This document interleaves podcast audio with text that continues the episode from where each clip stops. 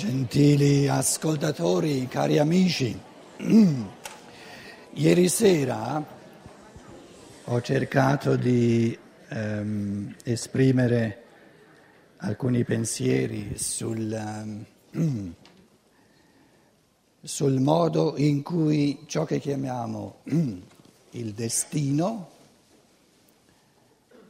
si offre si, fa, si offre alla libertà, al libero pensare e agire dell'uomo come fondamento.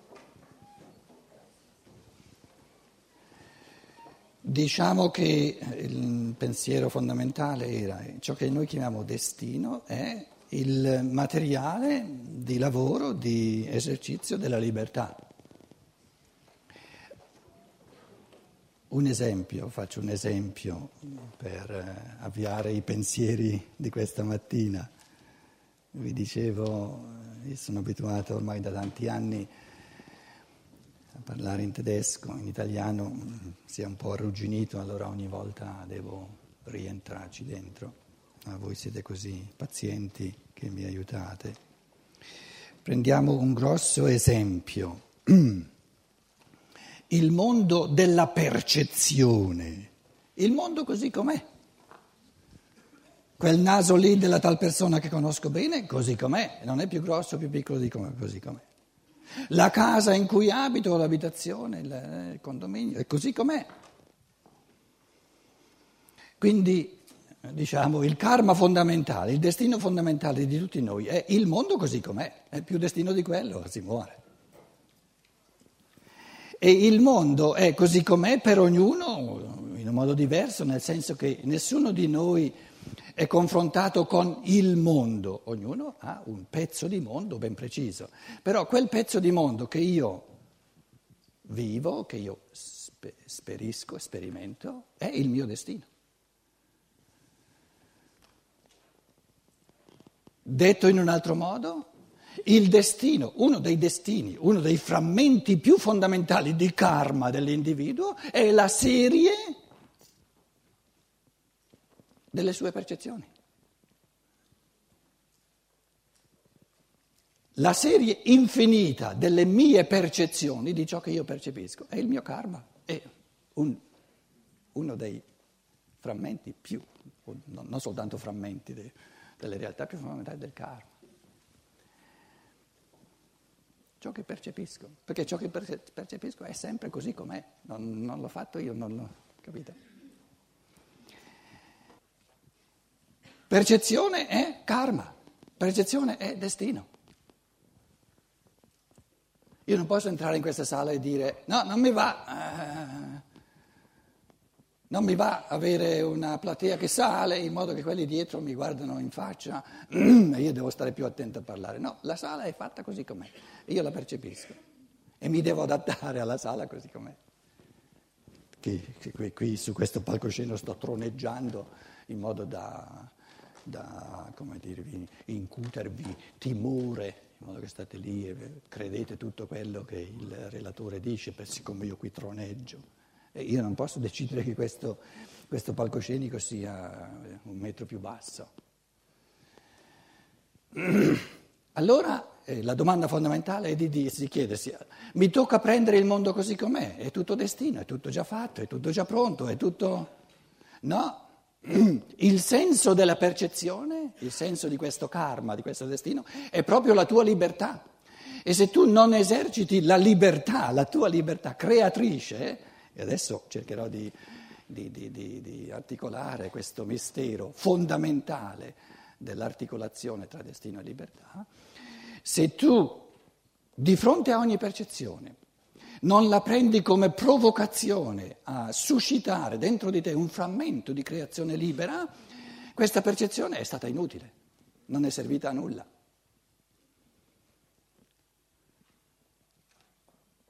E che devo fare io di fronte a una percezione?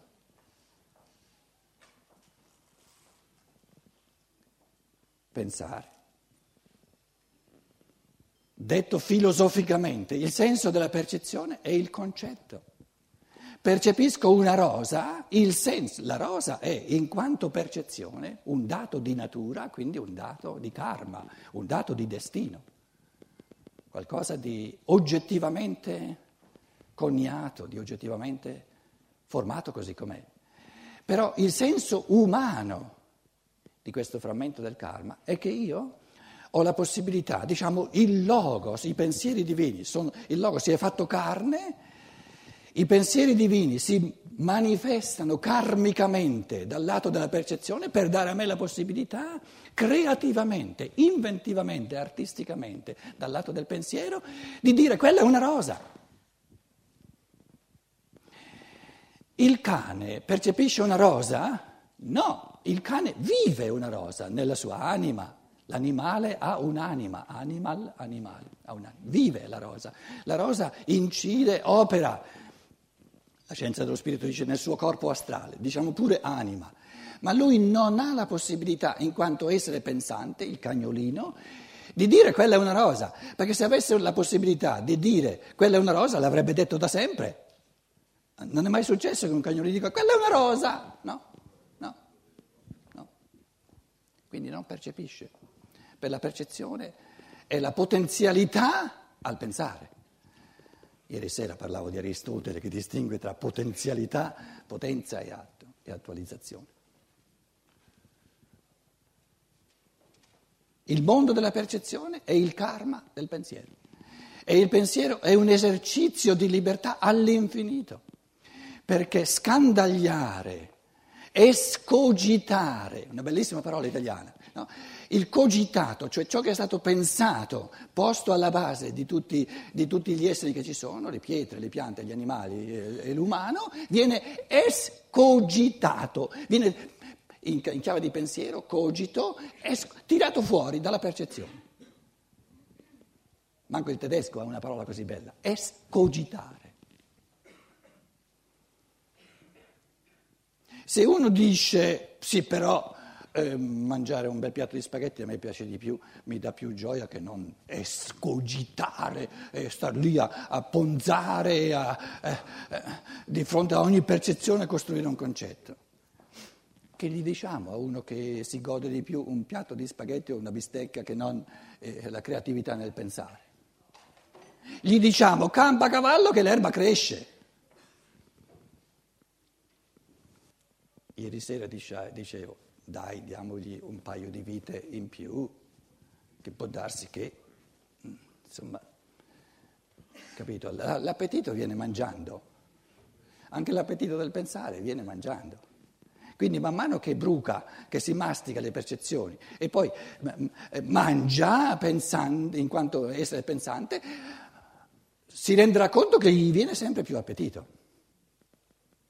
Perché finché il pensare è un dovere, insomma, siamo ancora neanche agli inizi. Quando il pensare diventa una gioia, un piacere, un godimento, allora sì. Allora uno dice, ben venga la bistecca, ben vengano gli spaghetti, però sono il fondamento, sono lo strumento, sono la base, il presupposto per l'altro masticare con i denti del pensiero, che quello ti dà molta più gioia, ti realizza a livelli molto più vasti, molto più belli.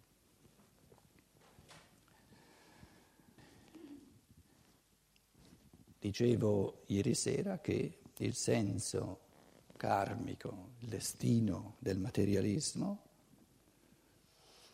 un altro eh, frammento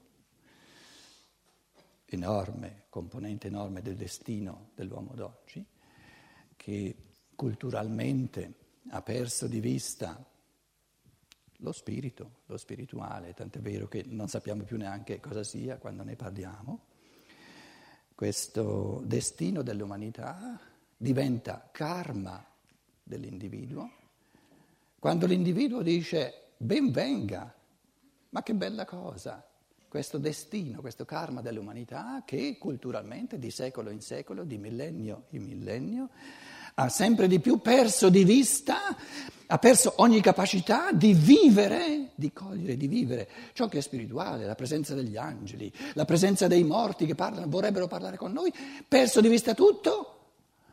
E questo costituisce la mia fortuna karmica, il mio destino più bello che ci sia, perché soltanto avendo perso tutto, l'individuo ha la possibilità di riconquistarsi il tutto a partire dalla libertà dell'individuo.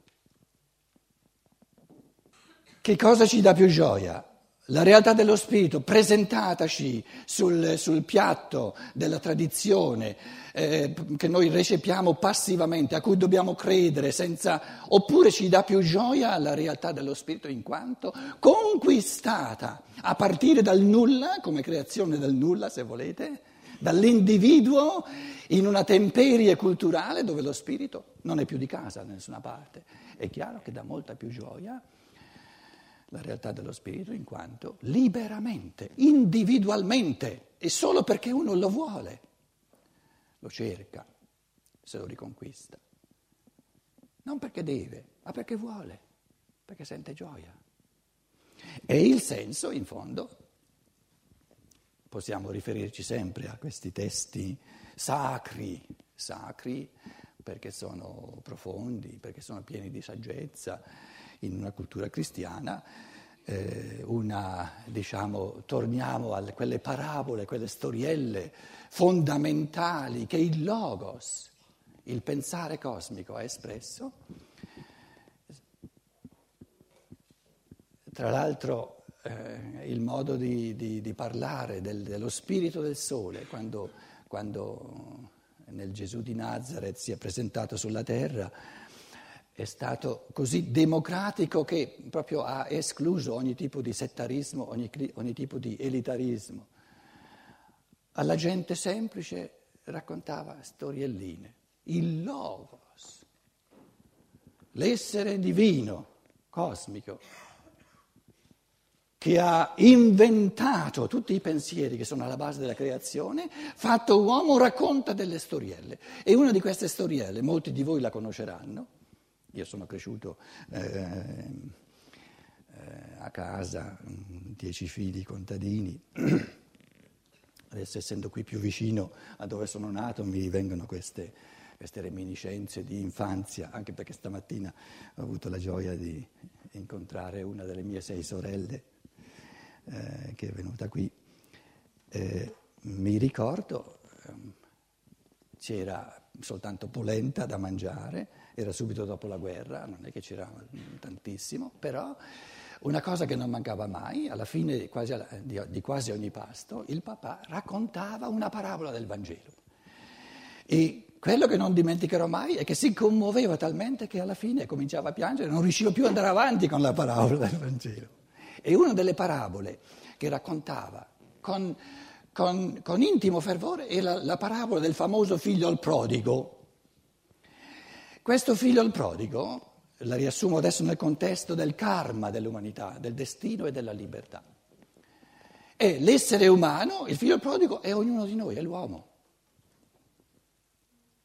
che lascia la, la, la, caduta, la cacciata dal paradiso, lascia la casa paterna, il mondo dello spirituale, si inserisce, si congiunge col mondo della materia sulla terra e sperpera tutti i beni che il padre gli aveva dato. E alla fine si trova al punto infimo dicendo ma la mia situazione peggio non può, non può andare, non posso neanche mangiare le ghiande che, che i porci mangiano, io che sono il figlio del re, non posso neanche mangiare le ghiande. E i salariati a casa di mio padre se la godono meglio di me che sono il figlio.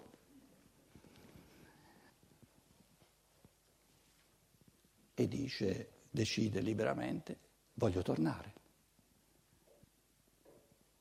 L'essere umano si rende conto che nel materialismo più poveri di così non si può vivere, pieni di depressioni, pieni di malattie perché non, non cogliamo più la presenza dell'angelo custode di cui parlavo ieri sera, che ci accompagna, che vede tutto in positivo ciò che ci capita. Siamo pieni di paure, perché pensiamo che forse domani, dopodomani i soldi non bastano più. Adesso poi con la crisi monetaria, un putiferio che fa paura a tante persone. Di fronte a questo destino del figlio al prodigo che è uscito, è andato via da casa, ha perso tutti i tesori della sapienza spirituale, è diventato poverello, poverello, non ha più nulla da, da, da mangiare al suo spirito. Dice, torno, ma torno perché voglio io. Mi riconquisto tutto il patrimonio di questo Padre divino, tutta la realtà dello spirituale, però non perché devo, ma perché voglio, perché lo cerco, perché voglio io liberamente, individualmente. E torna. Siamo in questa lacuna dell'universo, in questo, in questo punto infimo dell'evoluzione, dove l'essere umano dice ora si tratta di tutto o di nulla. O decido di riconquistarmi liberamente la realtà dei mondi spirituali oppure sono perduto. E vi ricorderete, l'accenno soltanto, la cosa sarebbe naturalmente ci potrebbe molto lontano. Eh, il, erano due figli, il figlio maggiore e l'umanità più anziana, quella non era ancora capace di piombare nel, nel mondo della materia, è rimasto col padre. E si arrabbia perché lui che è stato fedele al padre, che non è mai andato via, che non ha mai sperperato il suo patrimonio, per lui non viene fatta festa e per questo rinnegato viene fatta una festa che non finisce più. E dice a me. E il padre dice, eh, fare la festa a te non c'è gusto, te sei sempre stato qua. Questo, questo dove era perduto, è andato via. Io ho sentito la sua mancanza. Ho guardato ogni giorno se torna, torna, non torna. C'è più festa in cielo per una pecorella che ha finito di essere nel pecorume, per la pecorella che l'essere umano che si è individualizzato sempre più, che è uscito da questa, da questa infantile custodia del gregge, c'è più festa in cielo per l'individuo che si è conquistato la sua libertà col coraggio dei pericoli, col coraggio degli abissi della libertà, che non, non c'è da far festa per, un, per il figlio che è sempre rimasto bravo, ma che non si è conquistato la libertà. La libertà dell'individuo è nei mondi spirituali la festa più grande che ci sia, perché la libertà dello spirito incarnato gli angeli non la conoscono ce la invidiano. Loro sono spiriti non incarnati. Cosa significa, lo dicevo ieri sera, esercitare, sentirsi liberi creatori di fronte a un cervello, di fronte a strutture di cervello, qui il cervello, a strutture di cervello dove i neurobiologi ti dimostrano che queste strutture di cervello determinano i fenomeni della coscienza. Cosa ne, cosa ne sanno gli angeli di questo mistero dell'interazione, della libertà umana, dello spirito umano con questo destino, con questo frammento di necessità di natura, di determinismo di natura, che sono le strutture del cervello, dove, dove i neurobiologi ci dimostrano che i fattori, di, i fenomeni di coscienza sono, vengono dopo. E quindi in un certo senso ci deve essere un rapporto di causalità che a determinare ciò che avviene nella coscienza sono i fenomeni del cervello.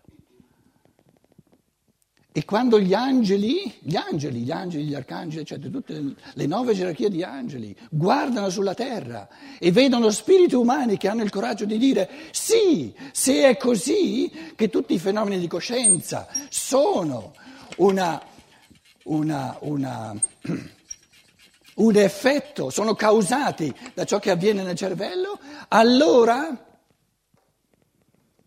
voglio porre la domanda, se è vero che io mi sento libero, se è vero che la libertà è un'esperienza scontata, spontanea, allora io decido di ritornare, siccome nel, nella coscienza ci sono soltanto immagini speculari, così come vedo l'immagine di me nello specchio, dico se c'è l'immagine di me ci deve essere la realtà di me. Se c'è l'immagine dell'io nella coscienza, ci deve essere la realtà dell'io. E questo io è colui che l'ha architettato il cervello, ancora prima di nascere. È lui che se l'è fatto, a immagine sua.